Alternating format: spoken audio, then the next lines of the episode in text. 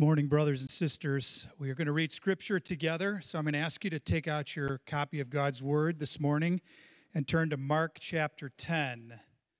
We'll be reading verses 32 to 52. Mark 10, 32 to 52. Give you a chance to find that. And then let's stand together for the reading of God's Word. Mark 10, 32 to 52. And they, that's Jesus and the disciples, were on the road going up to Jerusalem. And Jesus was walking ahead of them. And they were amazed, and those who followed were afraid. And taking the twelve again, he began to tell them what was happening to him, saying, See, we are going up to Jerusalem, and the Son of Man will be delivered over to the chief priests and the scribes and they will condemn him to death and deliver him over to the Gentiles. And they will mock him, and spit on him, and flog him, and kill him. And after three days, he will rise. And James and John, the sons of Zebedee, came up to him and said to him, Teacher, we want you to do for us whatever we ask of you. Let's think of that for a second. Wow. And he said to them, What do you want me to do for you? And they said to him, Grant us to sit, one on your right hand and one on your left, in your glory. Jesus said to them, You do not know what you are asking. Are you able to drink the cup that I drink, or to be baptized with the baptism with which I am baptized? And they said to him, We are able. And Jesus said to them, The cup that I drink, you will drink, and with the baptism with which I am baptized, you will be baptized. But to sit on my right hand or on, at my left is not mine to grant, but it is for those for whom it has been prepared. And when the ten heard it, they began to be indignant at James and John. And Jesus called them to him and said to them, you know that those who are considered rulers, rulers of the Gentiles lord it over them, and their great ones exercise authority over them. But it shall not be so among you. But whoever would be great among you must be your servant, and whoever will be first among you must be slave of all. For even the Son of Man came not to be served, but to serve, and to give his life as a ransom for many. And they came to Jericho. And as he was leaving Jericho with his disciples and a great crowd, Bartimaeus, a blind beggar, the son, son of Timaeus, was sitting by the roadside. And when he heard that it was Jesus of Nazareth, he began to cry out and say, Jesus, son of David, have mercy on me. And many rebuked him, telling him to be silent. But he cried out all the more, Son of David, have mercy on me. And Jesus stopped and said, Call him. And they called the blind man, saying to him, Take heart, get up, he is calling you. And throwing off his cloak, he sprang up and came to Jesus. And Jesus said to him, What do you want me to do for you? And the blind man said to him, Rabbi, let me recover my sight. And Jesus said to him, Go your way, your faith has made you well. And immediately he recovered his sight and followed him on the way. This is the word of the Lord. Thanks be to God. May be seated.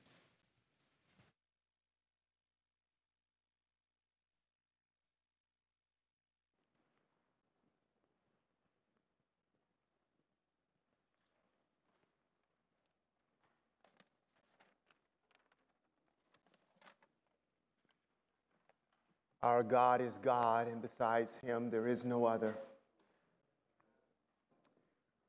With honor to the Father, the Son, and to the Spirit of God. And with thanks toward Pastor Gerald in his absence. we'd love to see him in his perch up there, but circumstances are such that he cannot be with us. And to all the elders and to all of you, Good morning. It is good to be among the saints of God again in the land of the living. I'm thankful to have this opportunity to serve all of you. Um, again, we do need to keep Pastor Gerald and his family um, in prayer, as well as, as Christy said, others who have been uh, affected negatively by this virus. Let us take a moment here to pray, and then let us look at God's word together.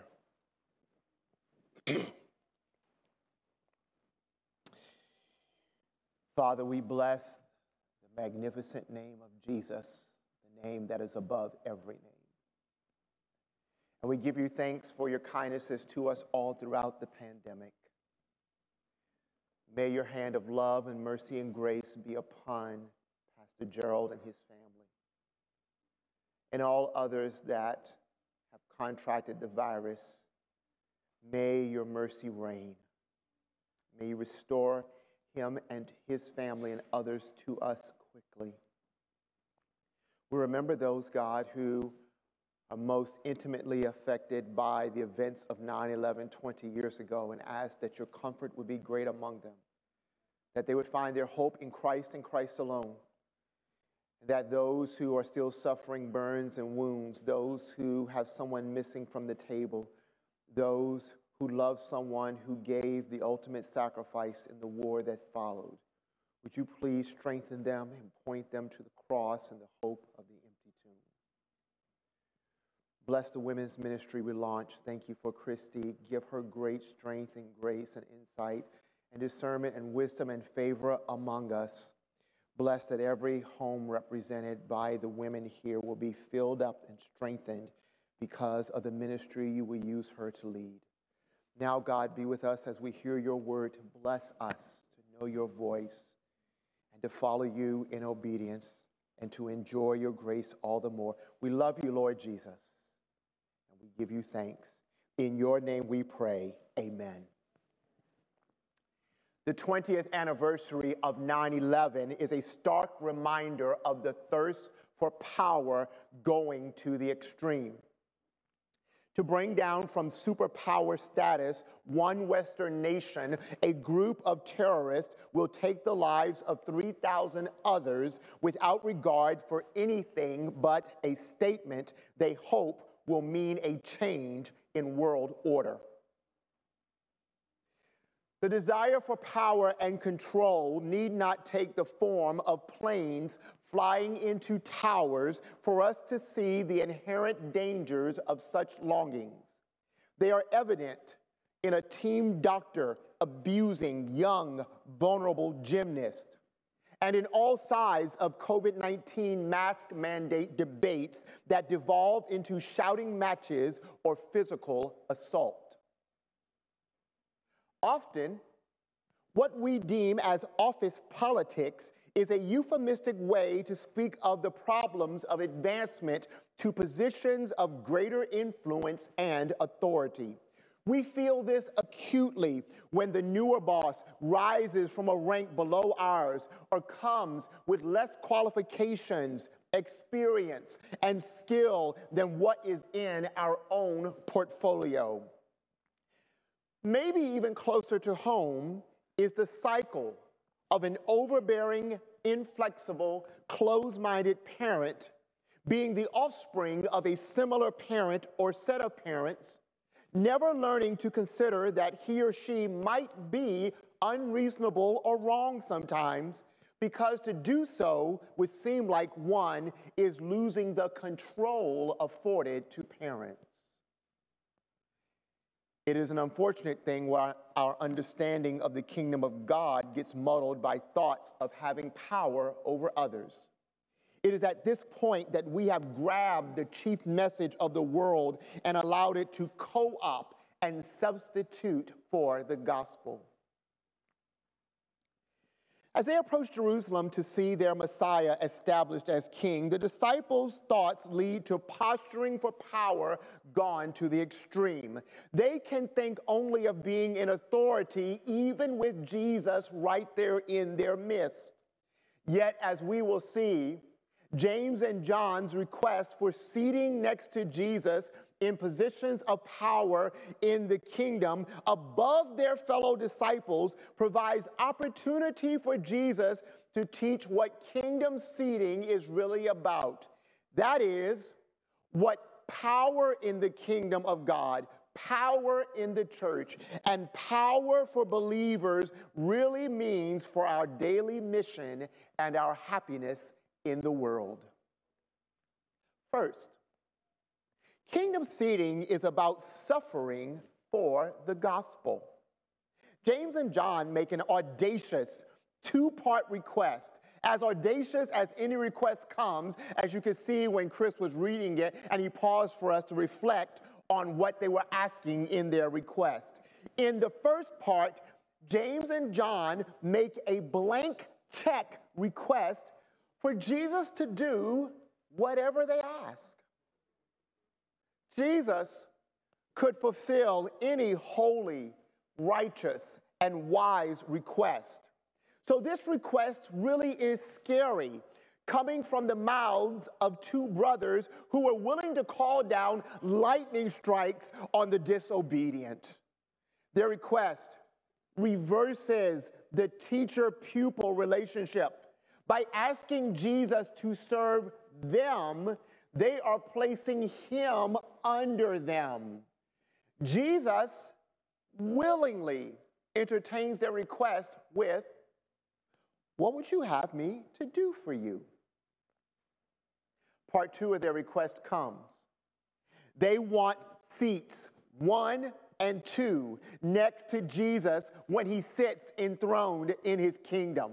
Effectively, they are asking to be above all of the other disciples, including Peter. Their request does show that prior to the crucifixion, the disciples understood Jesus to be their Messiah and King, especially since they speak of him coming into his glory.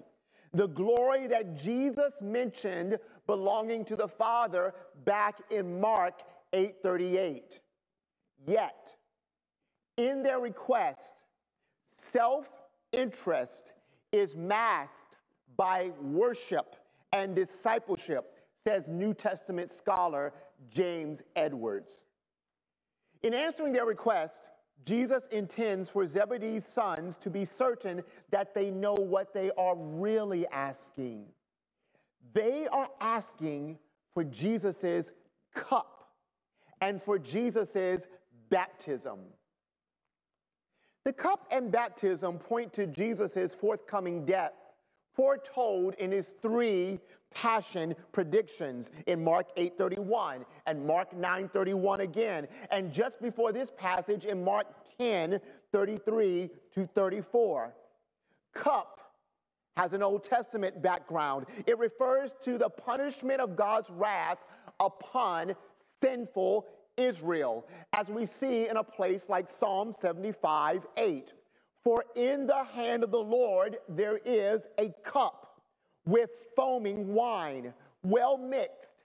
He pours out from it, and all the wicked of the earth shall drain it down to the dregs. Or again, in Isaiah 51 17. Wake yourself, wake yourself, stand up, O Jerusalem, you who have drunk from the hand of the Lord the cup of his wrath, who have drunk it to the dregs, the bowl, the cup of staggering. Jesus is looking forward to the time when he will take the wrath of God on behalf of Israel and the nations, when he will drink the cup of God's wrath. Baptism, when used as an image of terror, also draws from Old Testament images of being overwhelmed by a flood, like in Isaiah 53, of Isaiah 43 2, which is a favorite verse of many of us. When you pass through the waters, I will be with you. And through the rivers, they shall not overwhelm you. And when you walk through fire, you shall not be burned, and the flame shall not consume you. As baptism is a concept that is parallel to the idea of the cup of which Jesus speaks in his reply to the brothers, baptism also speaks of the overwhelming nature of God's wrath. Jesus' three predictions of his suffering and death told the disciples that this cup and this baptism would begin in the hands of the rulers of Israel and in the hands of the people of the nations. Unknown still to the disciples, however, that wrath would culminate in the hands of God the Father, who would be pleased to bruise the Son. The path to the kingdom and all of his power comes only through the cross for Jesus. It comes only through the cup and only through the baptism. Jesus took God's wrath down to the very dregs of the cup for us. Jesus was fully submerged in the wrath of God for all of us. Continuing in their bold vein, James and John affirm that they can take the cup and the baptism Jesus will take if it means that they will still get the power chairs on any side of Jesus. It's as if they hear what Jesus says and says, "Oh yeah, we can take the cup and baptism as long as we can have those two seats." Jesus affirms they will indeed drink his cup and they will be baptized with his baptism. So you have to wonder at this point to yourself how James and John miss the significance of what Jesus is saying to them. They have been watching healings, casting out of demons, stoppage of winds and waves, and feeding of thousands for three years. Just prior to their request, for the third time, Jesus predicts his sufferings, his death, and his resurrection. Here it is again in Mark 10 32 through 34. And taking the twelve again, he began to tell them what was to happen to them, saying, See, we are going up to Jerusalem, and and now Jesus will tell them eight things that are going to happen in Jerusalem. The Son of Man will be delivered over to the chief priests and the scribes. They will condemn him to death and deliver him over to the Gentiles, and they will mock him and spit on him and flog him and kill him, and after three days he will arise. Of those eight things that await him, only the last one points to power. And after three days, he will rise because he will have defeated death in power. Seemingly, James and John invest that last clause, the rising after three days, with the crushing of their oppressors, the fulfillment of the covenant promises to Israel, and the crowning of their Messiah king. It's as if Jesus says to them, We are going up to Jerusalem. And then James and John give him like the sponge blob, blah, blah, blah, until he says, After three days, we, I will rise. Those other seven items are not to be blah, blah, blah away. Those other items are the cup and the baptism. Yet, after three years of being with Jesus, hearing him teach on land and sea, and watching his workings up close, in response to this third iteration of the coming death of the one they identify as their Messiah and King. James and John ask for personal exaltation to places of authority. How did they miss the point of this trip to Jerusalem? Reviewing this passage again made me wonder how often I fail to appropriate the significance of Jesus' mission to my life, even after walking with Jesus far more than three years. The Son of Man was delivered over to wicked people for me. They condemned him to death for my sins, not because he did any sins. He was mocked and spat upon, flogged and killed for my forgiveness. My entire life is about the cup and the baptism of Jesus. My parenting, my leisurely pursuits, because I can't just turn off the cup and the baptism for which he came because I'm biking on the prairie path and, and then grab the cup and baptism back when I'm done with it. My, my marriage to Pam, my relationship with all five of my children and my parents and my mother in law, my work not simply because I'm in ministry, but because Jesus is Lord over my employer and over all the other employees and the employment and the product and the wages and every bit of my fellowship with all of you and my witness to the world are all about the cup and the baptism. They're all about this cup of wrath. They're all about Jesus being submerged in this wrath. Jesus came to drink a bitter cup for us in our place and on our behalf because of our sin. He drank the cup that underwent the fullness of the wrath of God so that his followers would take up cups and the waters of suffering for his great name's sake. Most of us did not sign up for the suffering when we signed on for the Christian life. Well, we actually did. We just didn't volunteer to sign up for the suffering that comes along with the Christian life. We signed on for victory and success. Akin to James and John, in effect, we have blood the cup and the baptism to hear only the part about the rising from the dead. Then, unfortunately, for some, when life does not churn out total victory in all things, and we get used and mistreated without any earthly recourse for help as we try to live this life for Jesus, we then want to leave the faith because it seems that Jesus has failed us.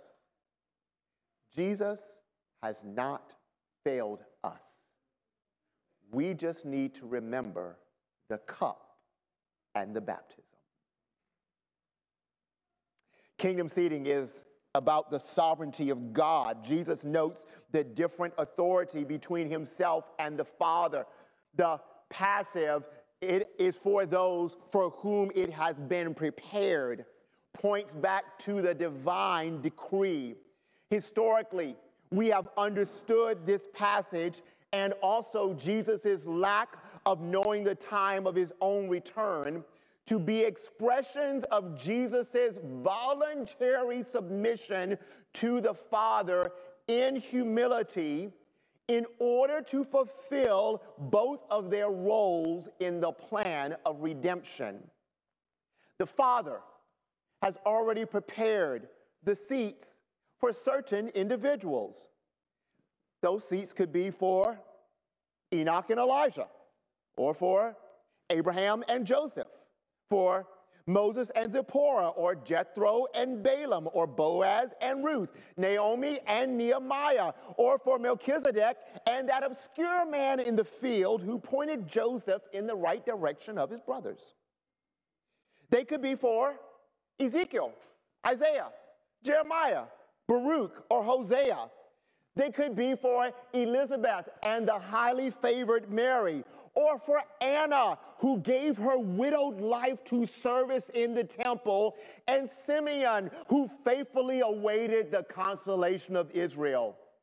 They could be for Junia and Phoebe, John and Paul, James and Peter, or my favorite two candidates, Titus and Phineas. We have no idea for whom the Father already has prepared those seats of power next to the King. Neither do we now know anyone in the world, the kingdom, or in a local body to whom God will give places of authority over us. We do know, however, that the Lord appoints whom he will to be in any authority just as he has appointed final authority in those two seats in the Messiah's kingdom. Because the Father has decreed those two seats, Jesus cannot play favorites in giving them or wrongly judge who should receive them. He can't say, Well, I think I actually like Thomas better than John, so I'm going to give him one of those seats. And, you know, I know Peter's out front now, but, but I really like Judas, the other Judas, not that Judas. I really like Judas better than I like the other one, so I'm going to give that other seat to him. Jesus' service is free from corruption related to giving seats in his government. Likewise, our service is free from corruption related to gaining seats in Jesus' kingdom, since we cannot affect the decree of God. We can only be faithful. What Jesus tells James and John is that exaltation to places of power in the kingdom of Christ is in the hands of a sovereign God, a God who is free to do whatever he wants, however he wants, whenever he wants, and always doing it with good. This should be freeing to us. We love having a God so sovereign that he can make your boss miss a meeting on the day you are least prepared to present because your boss rode that late commuter train on that day. We love having a God that sovereign. Thank you for making the boss late. We love having a God so sovereign that a legal case that does not look like it's going to be in our favor suddenly becomes a win for us. That same God is so sovereign that from all eternity, he has already decided who sits in the two chairs and who will be in authority anywhere, and there is nothing that we can do to change that. Knowing the Lord is sovereign over exaltation to power can be comforting. There is no need for us to fight to be in charge or to seek personal exaltation.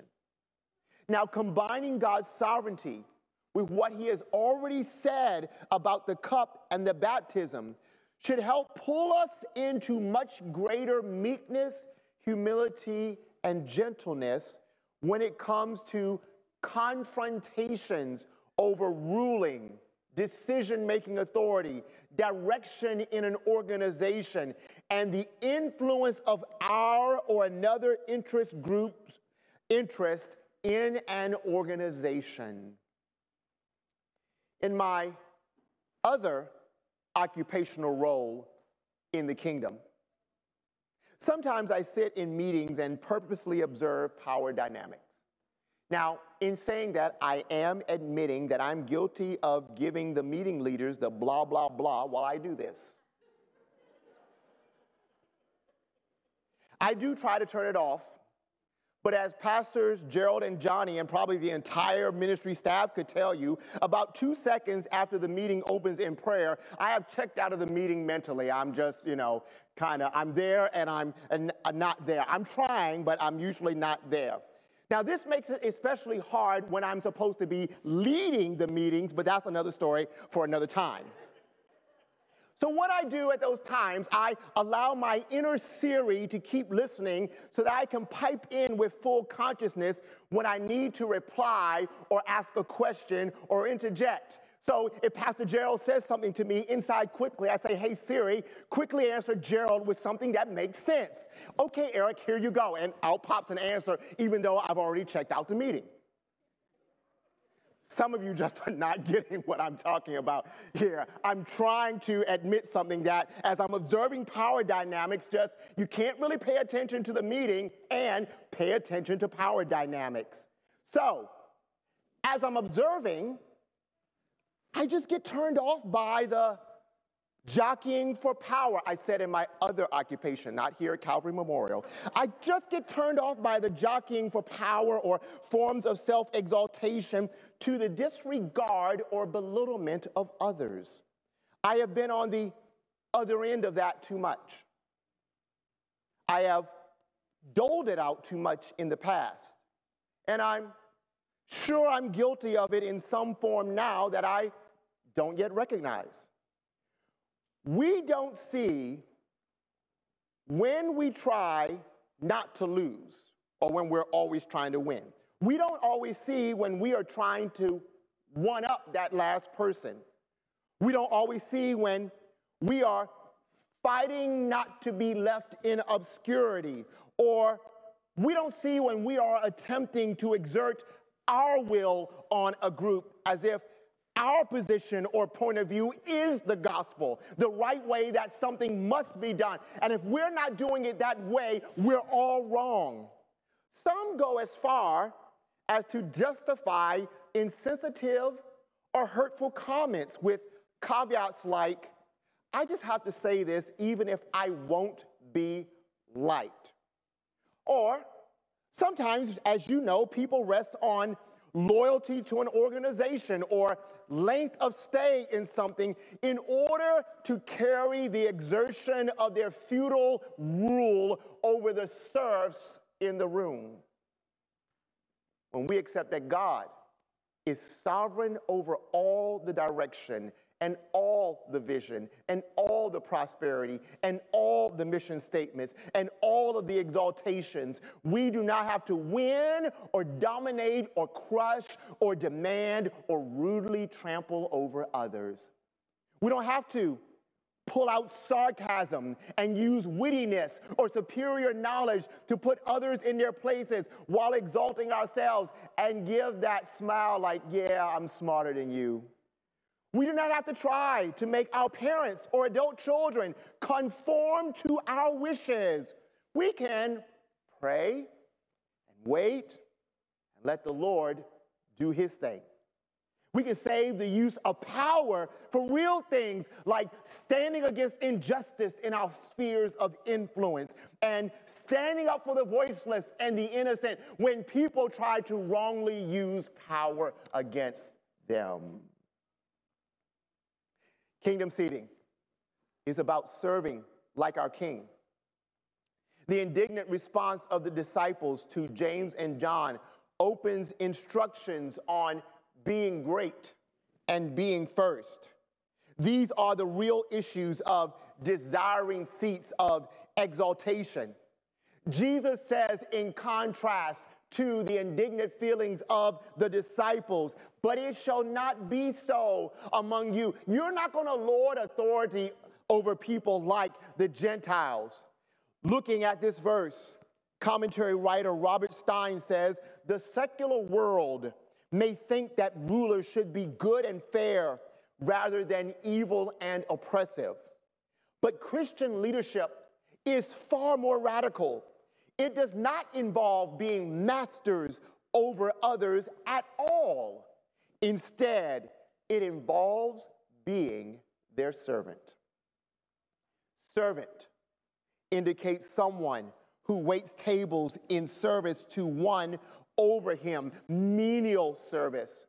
Slave, Jesus says, You shall be servant, you shall be slave. Slave referred to someone bound and in compulsory service, totally dependent on his owner or master. Jesus makes servant and slave the basic identity of anyone following him into the kingdom. He makes it our basic identity. As Pastor Tim Keller writes, if at the very heart of your worldview is a man dying for his enemies, then the way you're going to win influence in society is through service rather than power and control. And on this verse, David Garland writes The other disciples become indignant at the brothers' audacity. They are not livid because James and John have been so insensitive to make such a request after Jesus bared his heart about suffering and death. They are angry because James and John beat them to the punch and may now have an edge over them for the power slots. Garland goes on to say jealousy creates turmoil in the ranks. The disciples would rather bear a grudge than bear the cross. The basis for becoming great through service is the sacrificial ministry of Jesus himself. Jesus says, and this is the reason why you're going to be slave and service, for the Son of Man did not come to be served, but to serve and to give his life a ransom for many. The one Mark identifies as God the Son from the opening verse of his gospel account indicates that he left his pre existent state to come as a man, not so that others could serve him.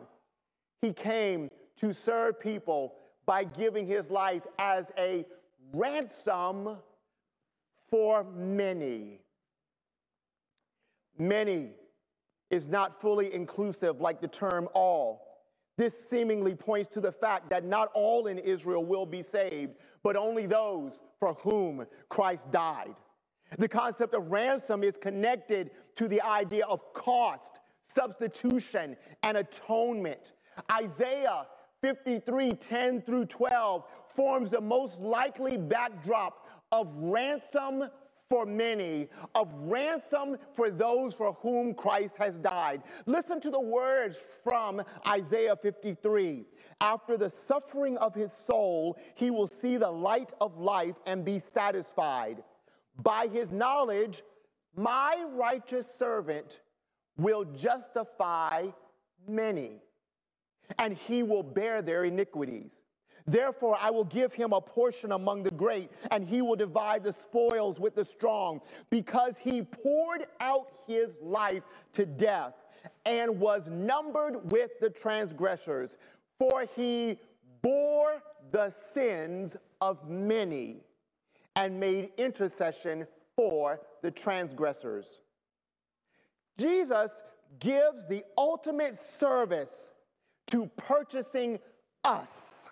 In fact, for Mark's readers, this is the real reason that Jesus has come at all. Why do we seek positions of slave and positions of servant rather than that of wielding all the power over other people because this is the very example the Son of Man set for us.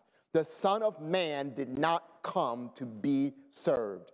The very one who approaches the Ancient of Days, God the Father, in Daniel's vision, is the one who becomes slave and servant for our salvation. But his service will be unique in giving himself for others so that he can purchase us and make us his own. When we look into Jesus' face, we are looking at a mission that is the cross that is the tomb, the suffering and the flogging, being spit upon, mocked, and falsely accused. We are looking at abandonment by his own, being traded for a murderer, being forsaken by his own father, and all the wrath, all while he cries out to forgive others.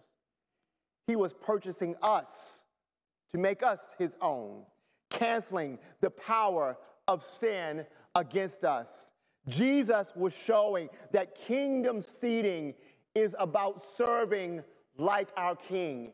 As he came to serve us in salvation, we are servant and slave to all. Lastly, kingdom seating is about opening spiritual sight to Christ. I love that Mark puts the story of blind Bartimaeus right after Jesus has spoken about giving his life as a ransom to many while the disciples are wrestling with the idea of what does it mean that he will be a ransom for many and that he did not come to be served. Won't he be king? Won't he be Messiah? Won't he have servants all under him? What does it mean that he came to serve? And how is that related to us being servants and slaves? I thought he was going to take us away from being anyone's servant and slave. And while they are wrestling with this and trying to figure this out, they go along the road and they're going to pass this blind Bartimaeus begging on the side of the road. Bartimaeus is the only named person healed in the Gospel of Mark. Of all the healings in the Gospel of Mark, the only one healed who is named is Bartimaeus. And Bartimaeus is the last healing in the Gospel of Mark. So Bartimaeus' healing is a very important point in the Gospel of Mark. This passage has huge significance in Mark's presentation of the mission of our Messiah. Even though Bartimaeus is blind, Bartimaeus is aware enough to know that when chatter begins about Jesus, the promised Davidic son is the one of whom they are speaking. The disciples haven't completely figured this out yet, but blind Bartimaeus can see what they cannot see. Here is his chance to get the long promised ruler to provide him with the healing that he has heard that others have experienced. But the crowd will not have it. Lording their authority over Bartimaeus, they attempt to get him to shut up and stop crying out to Jesus. And if you look at the verse, it's not one person saying, shh, now, don't do all that crying out there. Jesus doesn't want to talk to you. It's multiple people on multiple attempts saying, Stop all that crying in there. You blind man, go back to your place over there on the side of the road. They are using their authority and power, and they think this is what Jesus wants. But Bartimaeus will not have it. He keeps screaming out to the Son of David to get Jesus' attention. He keeps on yelling out to the Son of David.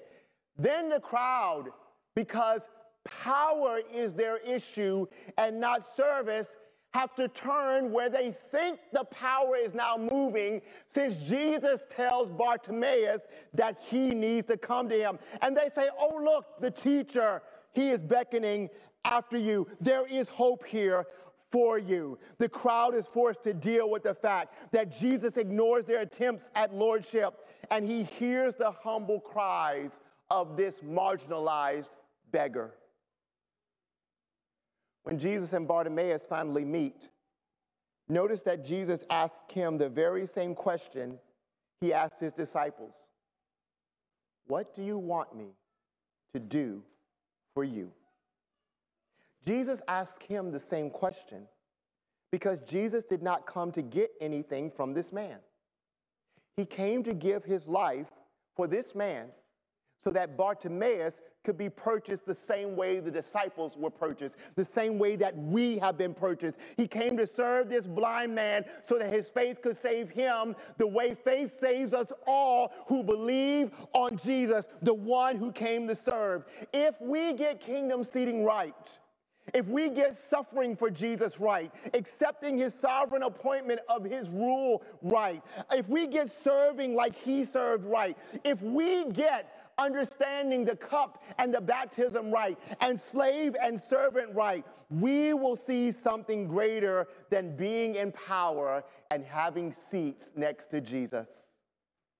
We will see blind people coming to meet Jesus and we will see them being served so they can have their eyes open to Him. Let us pray. Father, thank you for the Son who has served us.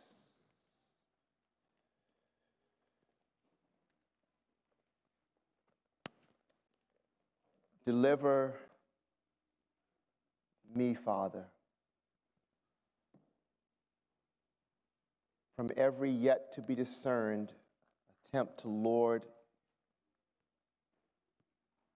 my feeble authority over others. Do the same for all your people here who love you. Cause us to grow up into our roles as servants and slaves. Give us disposition far from the non believing Gentiles. Cause us to find greatness in being like you. Thank you, Father, for sending the Son to be servant for us so that we can enjoy the kingdom. May you use us to point many others, blind as we were, to our King who has served all of us. In Jesus' name we pray.